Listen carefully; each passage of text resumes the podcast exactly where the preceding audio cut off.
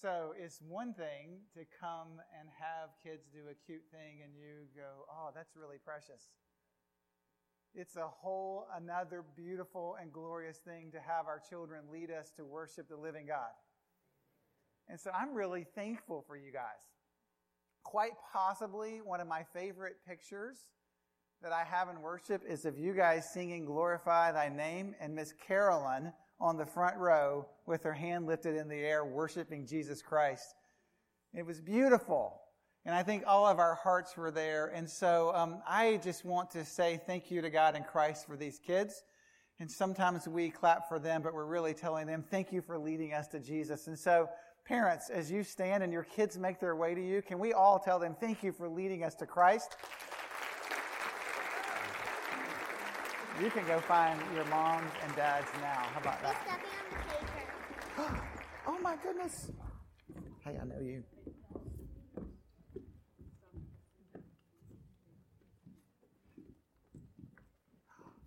You're so nice. What's wrong? You can sit right here. This is right great. Here? You can yeah, this is great, man.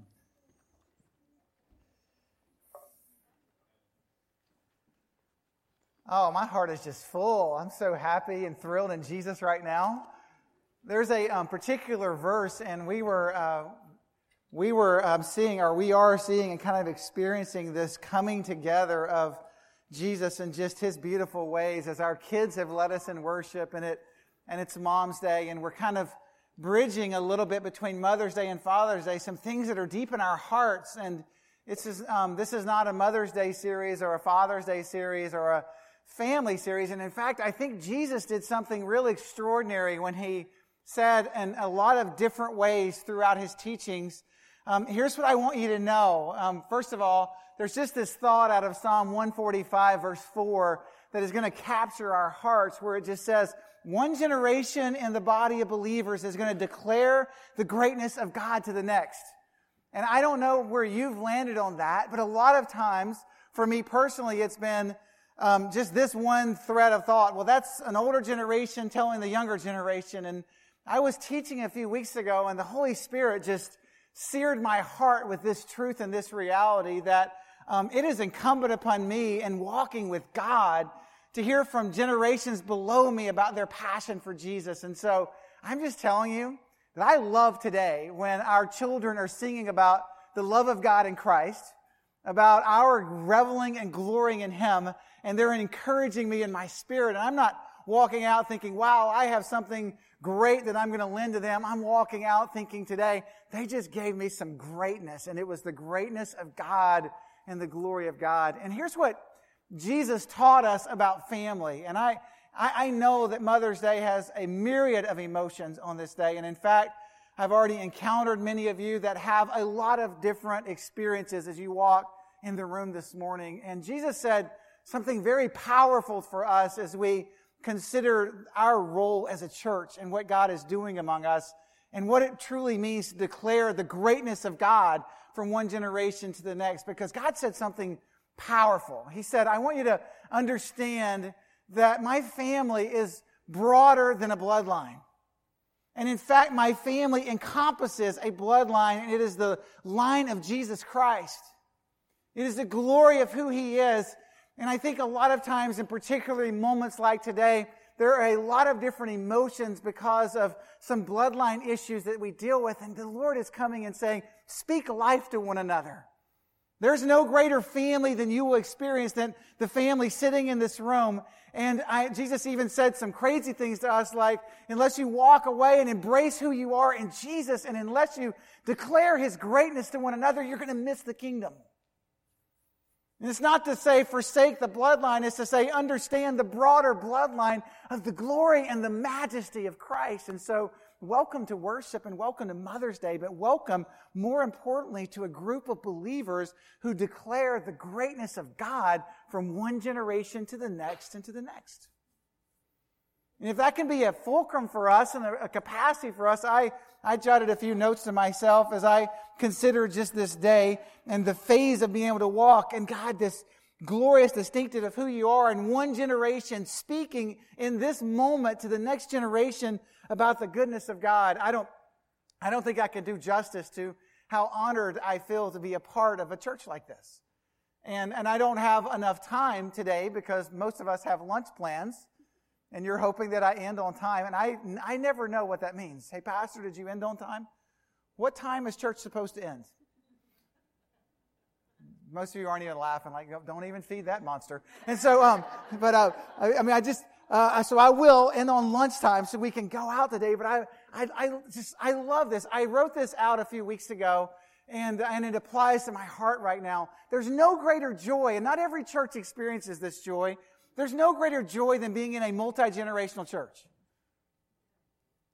It's an amening moment, so I want to say it again because, you know, some people were asleep and some were awake. But there's no greater joy, and I think a lot of churches miss this when there's just this target and we have one generation and we all sit together and we all get our flavor and there's this joy, and also there's pains and hassles and sorrows and challenges, but there is no greater joy than being a part of a four or five generation body of believers.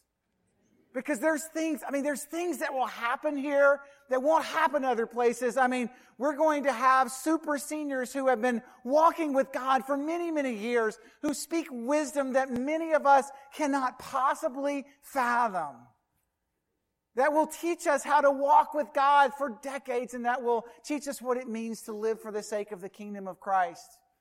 And then there are children that will do exactly what we just experienced this morning, that will teach us with childlike faith to believe again of the goodness and the greatness of God. There will be one generation passing the torch back and forth to the next generation, and it will go up and down the lines. I was, I was no kidding saying this you know, when I asked a series of four questions about are you prepared and are you convicted about the kingdom?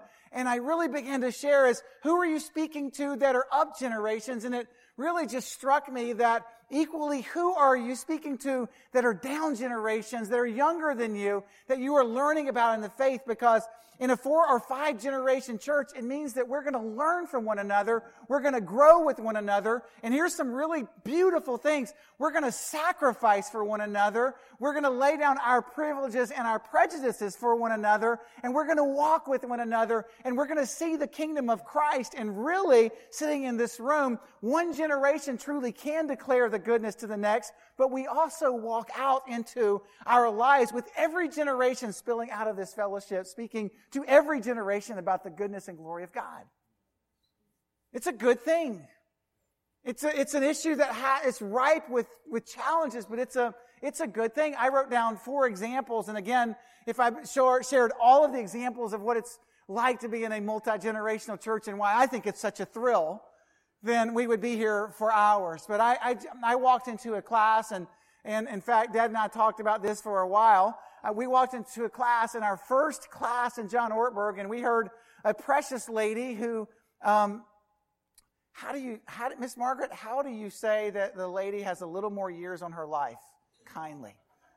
But Miss Margaret encouraged us. She is um, a part of the older generation, speaking to the younger generation, and something she said just challenged me. And Dad and I walked out and said that was sacred, and she doesn't even realize it because we're talking about opportunity and making the most of the kingdom. And one comment she made in passing was this: "I just renewed my passport." Miss Margaret, raise your hand so they can see who you are because I love this testimony. And so, Miss Margaret, I just renewed my passport, and we all said, "Why did you renew your passport?" You know, a lot of folks who are um, easing up in life, extraordinarily young, Miss Margaret. But he's like, I mean, they're kind of bypassing that. She said, "Here's all I'm saying to God is, I want whatever you want from me, I'm in." And then we just went on with the rest of our class, except I'm still thinking about this um, seven weeks later, standing in front of you. And I'm so thankful that there are dozens like her who spur me on to love and good deeds on a weekly and regular basis. And it's such a privilege to be a part of this in every phase of our lives, saying, God, teach us about who you are.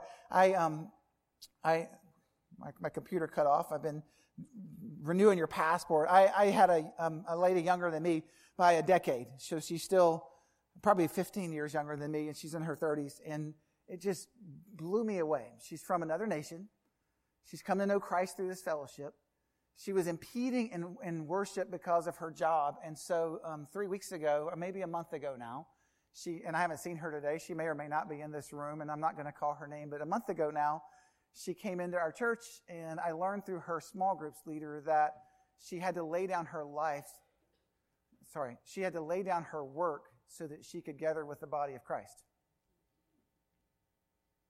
And I just thought, God, that is a whole new reality because a lot of us will come as long as it's convenient for us. And I just met a lady who's 35 who says, I will not forsake the gathering of the saints together. And for me personally, it meant that I had to completely adjust my career trajectory to be a part of the body of believers.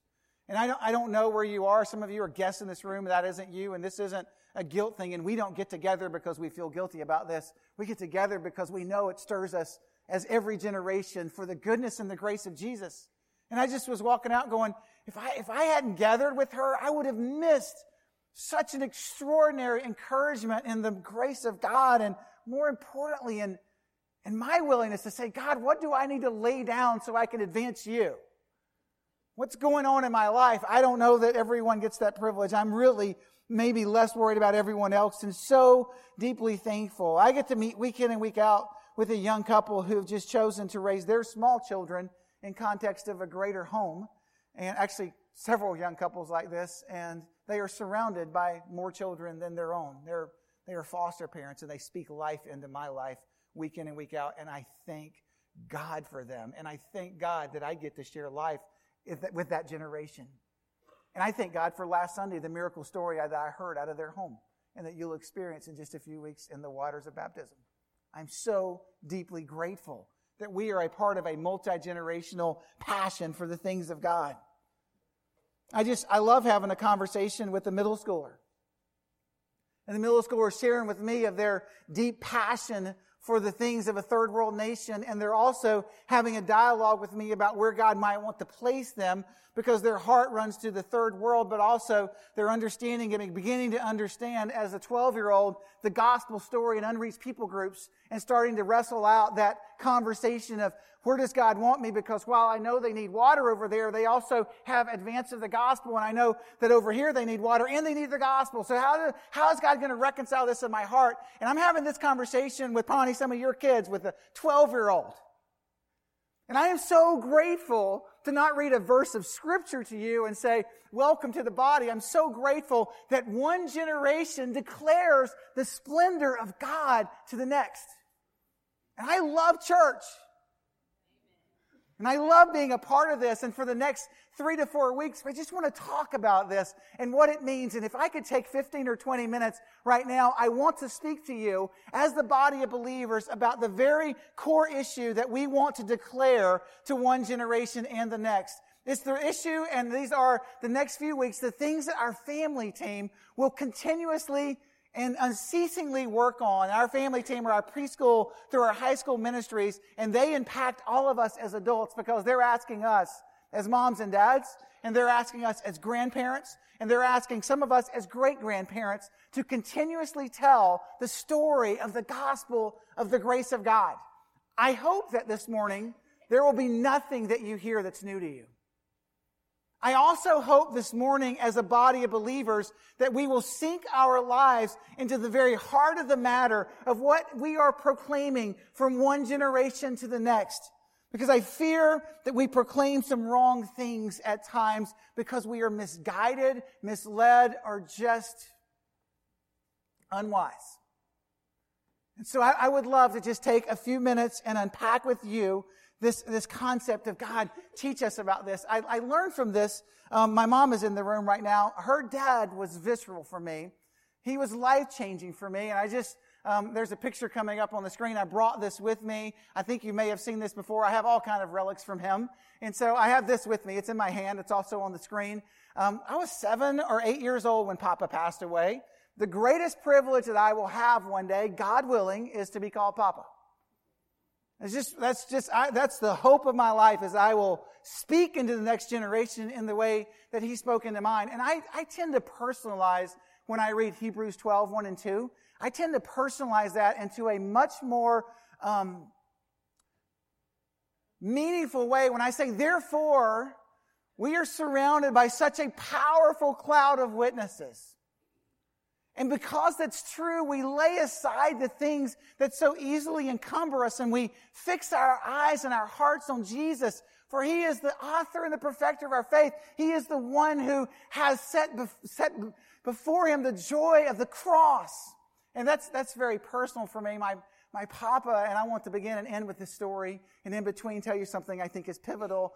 My papa just really taught me what it looked like to love Jesus with your heart and soul really just um, be a part of the kingdom advance. And, and I, I don't truly think that my um, papa ever went very far out of Drayton Mills, South Carolina. I can almost guarantee you that papa never left uh, the borders of the United States, as far as I know. May have never left South Carolina, as far as I know. If he did, it was very rare. And yet I can tell you that the ministry that he left and what he left behind for us was extraordinary. His influence remains vast in my life, so much so that I can't wait to be called this.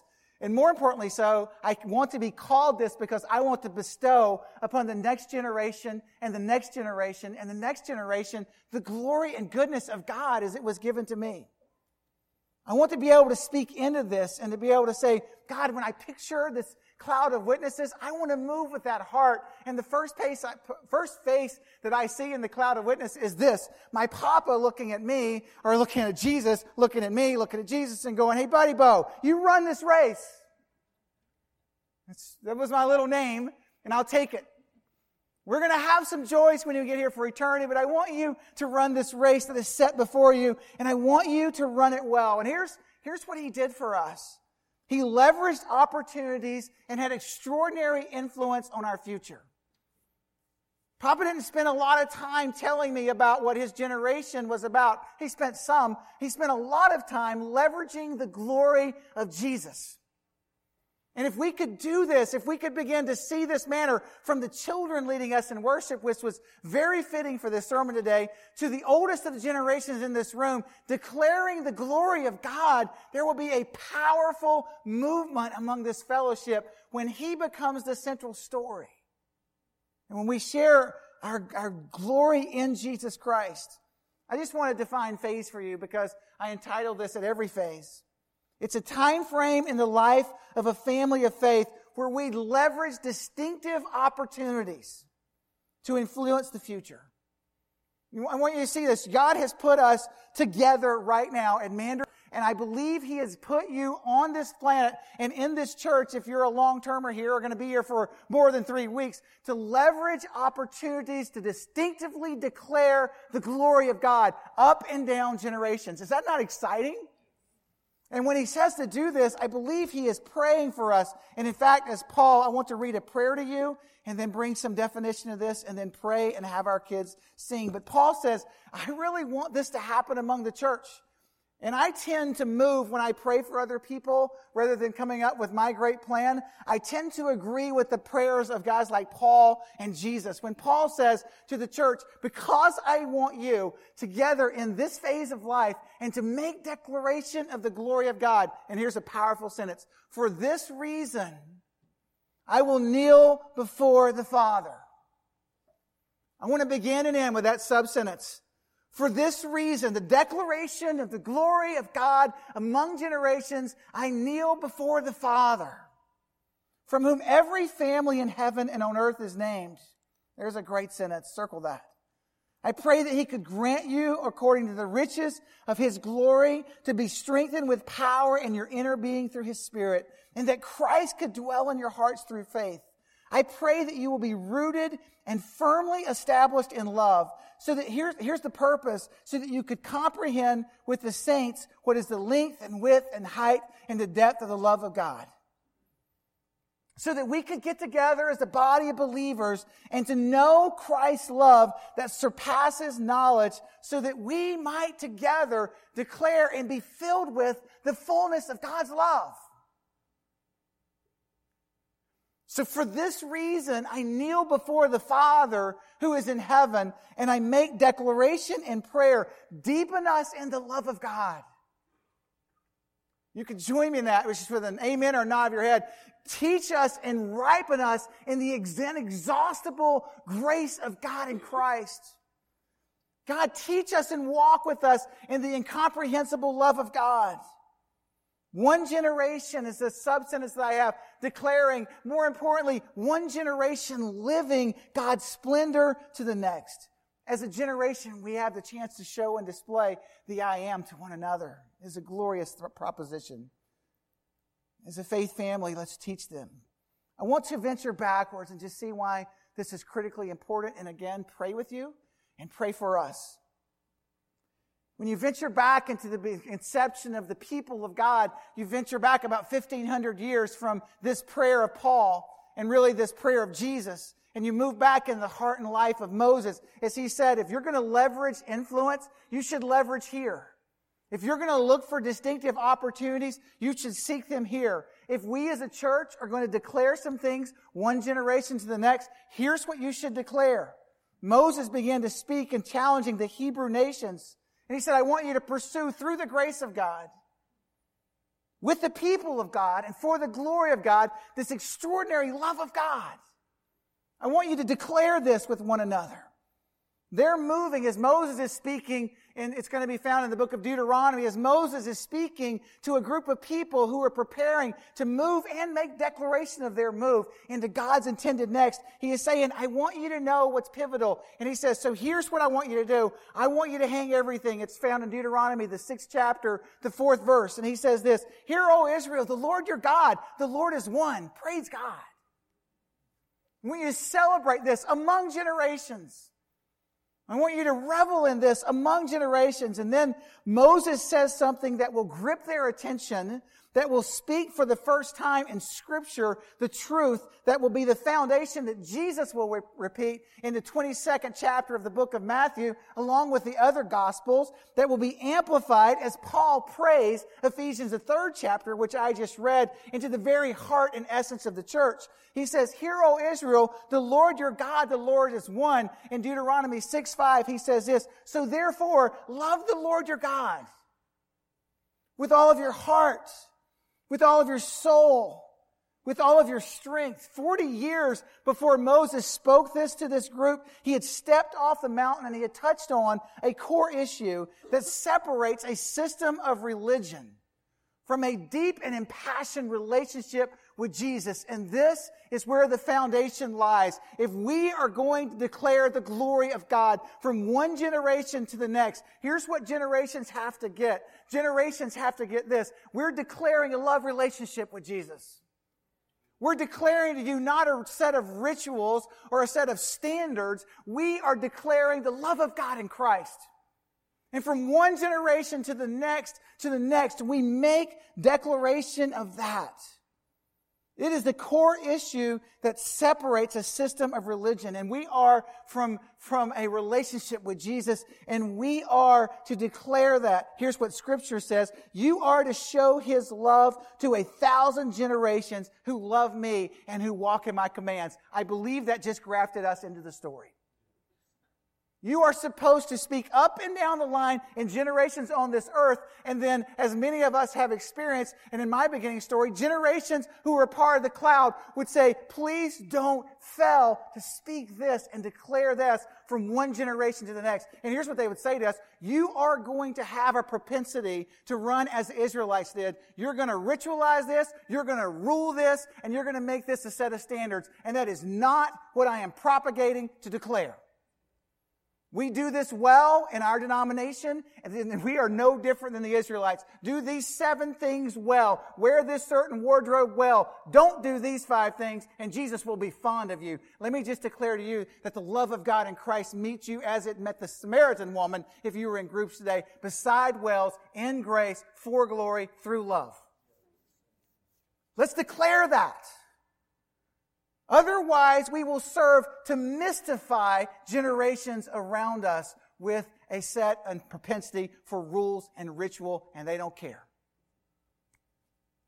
They're asking for one generation to share with the next. Moses stood and he had this comprehensive view of their history, their culture, their practices, their faith, their stories. He's been on a mountain with them. He's lived their story. And what he says in one sentence holds implication for the people of God for thousands of generations. What he says in this phrase says this, these words, and I've just said this, I want to say it again, and I'm going to write this out on social network today. We cannot mystify those around us by forging our faith in the midst of a system of rules. Listen, listen, this is so applicable to us. And you should hear this, you should write this down, and we should search our hearts today so that we can declare the right things before the generations. Otherwise, we will mystify those around us by forging our faith in the midst of a system of rule and ritual. And many of you live there and it is empty and void. And you're sitting right now saying, I wish the pastor would quit so we could go eat. And I don't want to quit so that you will feast on what the Samaritan woman feasted on, which is what she said. The food I eat is the rescue of Jesus Christ and the love of God in Christ. The water I drink will satisfy my soul. Ritual will not. May we only declare the love of God in Christ from one generation to the next generation to the next generation, and may we live it. May you have a papa who walks around with you and you go check for your check your little rabbit catching places, whether it's called traps, and you look for all through the woods together, and all the while he's telling you, buddy Bo, God loves you. May you have a generation that is super older in years, but passionately in love with Jesus, who gives you a drill and sits beside you while you drill holes in the wood when you're a five year old and nobody else lets you do it. Your mom and dad don't, but he does. And all the while he's telling you about the love of God in Christ. What the love of God in Christ is. May you go to Kmart, because Walmart didn't exist back then, and may you gain your Slurpee together, and may you have to walk through 90 people who know your Papa because he's living the message of the grace of Christ over and over and over. May that be the story written large throughout this church. You can't get out. He loves Jesus, he shares at the Slurpee table. The declaration of love and faith and in action. I think there's a cornerstone put in place that Jesus will amplify to build a kingdom, and Paul will teach, and I've just read to you in Ephesians 3. And he will say, I am going to pray this for this reason. I kneel before the Father who is in heaven. This is the cornerstone. Mandarin Baptist has to build our church here. Love the Lord your God with your heart and soul. If we have any other cornerstone, we will, in fact, we already are falling and failing. The cornerstone is the love of God in Christ. Build our hearts and lives there.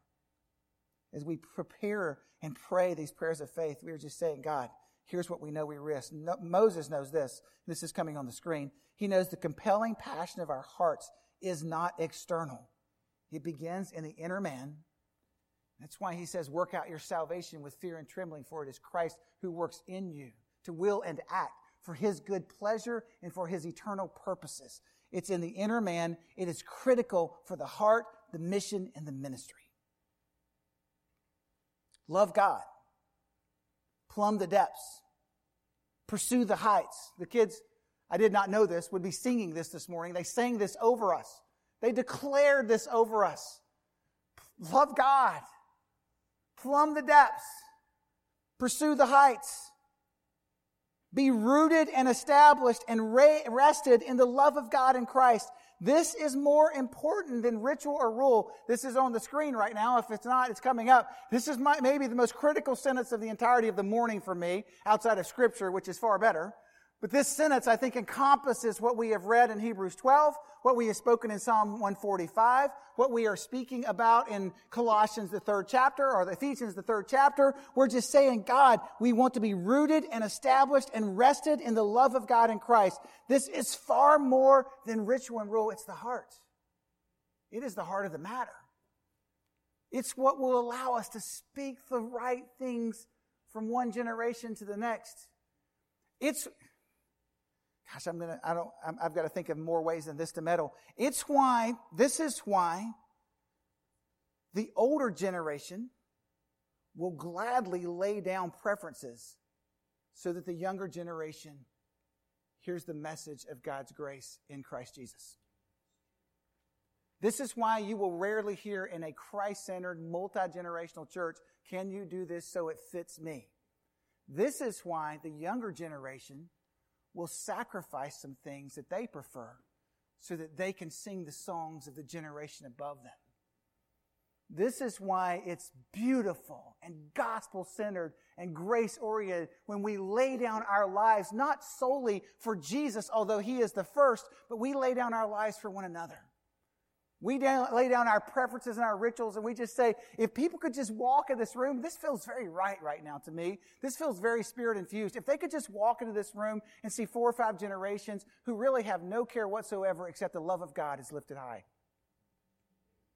I think that would be very, very attractive to a area that is widely diverse. We are postured within three miles of a wildly diverse. You go walk on the west side. I don't want to do demographics. You'll get bored with this now. Go on the west side, and we have all older generation toward the river. You go on the east side, we have all younger generation in that way. How beautiful would it be for Mandarin Baptist to touch both generations because we're in love with Jesus, and that's the story told among us just makes my heart happy. I don't know where you are right now. This feels very right and very good, and what I think would make Jesus extraordinarily happy. It's the heart of the matter. I end with this. Erwin McManus tells a story, and I've always loved it, but I think it has a very different feel for me. Um, I, I do kind of like epic movies. I'm a huge Lord of the Rings fan. Be thankful to God that you weren't with me when Lord of the Rings was rolling out year after year because I probably illustrated about 50 sub stories out of that in, in sermons. It's just good. I like movies like Gladiator. I, I love the film Braveheart. Don't recommend you watching it, not pushing it from the pulpit. Don't write me about what it's rated. It's, it's, it's a historical film with extreme accuracy, and it's the story of, of William Wallace. And I really related to the end. There's a particular, I should have thrown this up on the screen, but there's a particular moment with Robert the Bruce, and I relate to him. I, I want to be like William Wallace, but let's face it, I'm not. Look at me. I mean, I can't even grow a beard. I am not William Wallace. I'm Robert the Bruce. I want to do these great things, and I blow it all the time. Very end of the film, Robert the Bruce is standing, a very visceral moment, and he's He's betrayed William Wallace. He's betrayed his country, but he's standing there once again with one more opportunity. I feel like that's my walk with Jesus. God, I just really want to chase you well. And Robert just, you know, he, he cries out, you've, you fought for Wallace, fight with me. And the spear throws, it lands in the middle, and that's the ending. It's an epic ending to a, a film. But the rest of the story is found in the museums, and it's powerful. Robert the Bruce lived such a powerful life for the sake um, and he fought in many battles and um, led many victories, and he carried on. And, and as he um, began to face death in his late 50s, mid to late 50s, he um, had some of the people who followed him say, we, we want to carry the very heart of who you are into battle. And so William Wallace actually had at death his heart extracted. It was put into a necklace, and one of his men um, began to run after him in that same manner.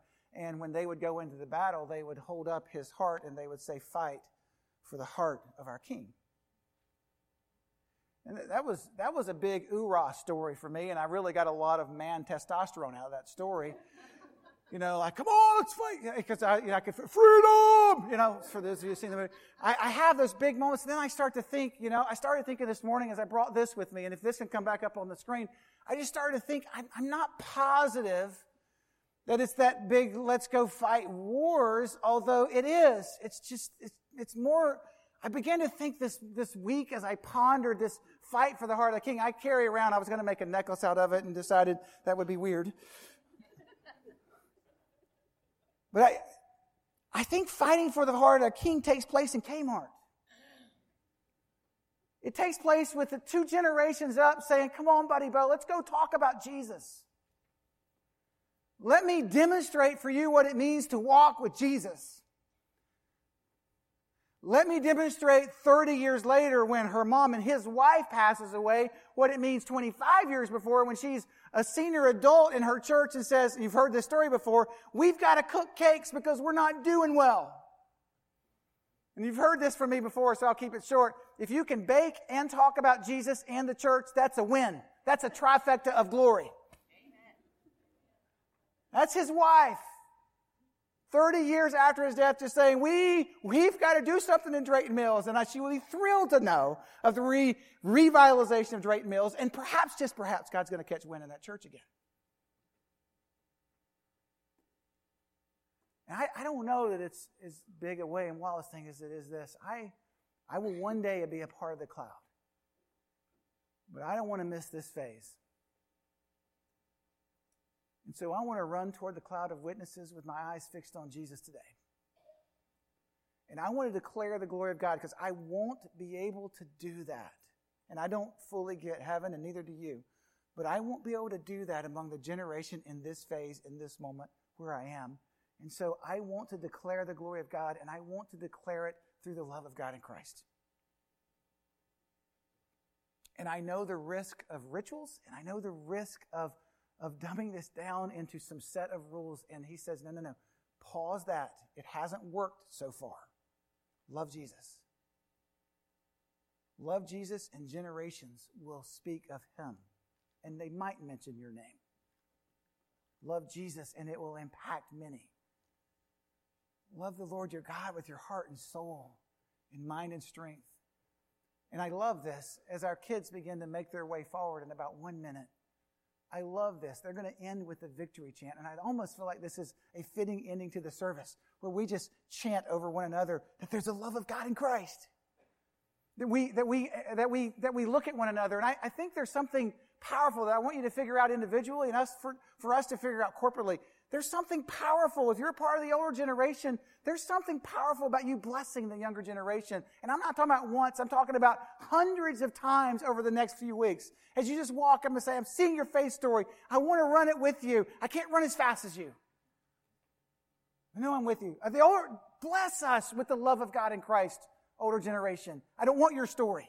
I don't want your rituals. I want the love that you have for Jesus to be made manifest in this church Younger generation, children start looking at the older and walking up to them and just tell them, this is what I'm wrestling with. 12 year olds, have the conversation with some who have sorted it out and begin to have the dialogue of this. I know there's hunger in this nation. I know the gospel and hunger in this nation. How, where do I go? And let's talk about this. One generation declaring the pragmatic and the heartfelt love of God to the next. What could that look like in this church? I don't know, but I want to find out. You? I really do. I want generations, I want five generations up to come into the church and speak down the hope of and the love of God in Christ. And I want the youngest of children to do what they've done today and sing up the love of God in Christ. And I want the defining element of this church to be this. I've seen every other thing, and let me just tell you the Lord your God, He is good. And He's one. And if you're going to be about one thing, Israel, do this well. Because there are rivers coming, there's a promised land ahead of you. There is more work to be done. Love God with all that you have heart, soul, mind, and strength. Jesus, I pray as the children come, even as I am praying. Jesus, I pray that we will fight as a church for the heart of our King.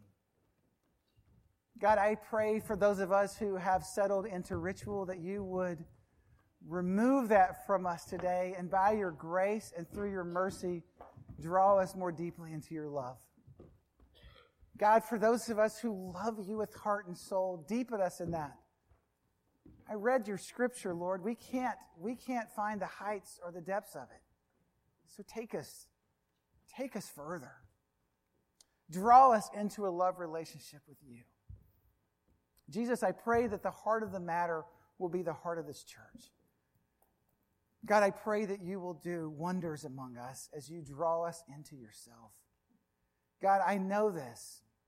I know because I've watched and read your scripture that there is a drawing to ritual and religion. And Father, I pray that you will draw us to love and to passion. And so I end this prayer and we close this service with a simple sentence shared by Paul for this reason, Lord, for the hope of the church, for the hope of Christ Jesus, for the hope of generations, for the chant of victory. For this reason, Lord, we kneel before the Lord our God, our Maker. I cannot think of a better way to end the service than standing with our kids as they sing a victory chant over us as a closing song for the love of Jesus. Would you stand with us? Would you worship with one generation as they lead the next and the next and the next to more of Jesus?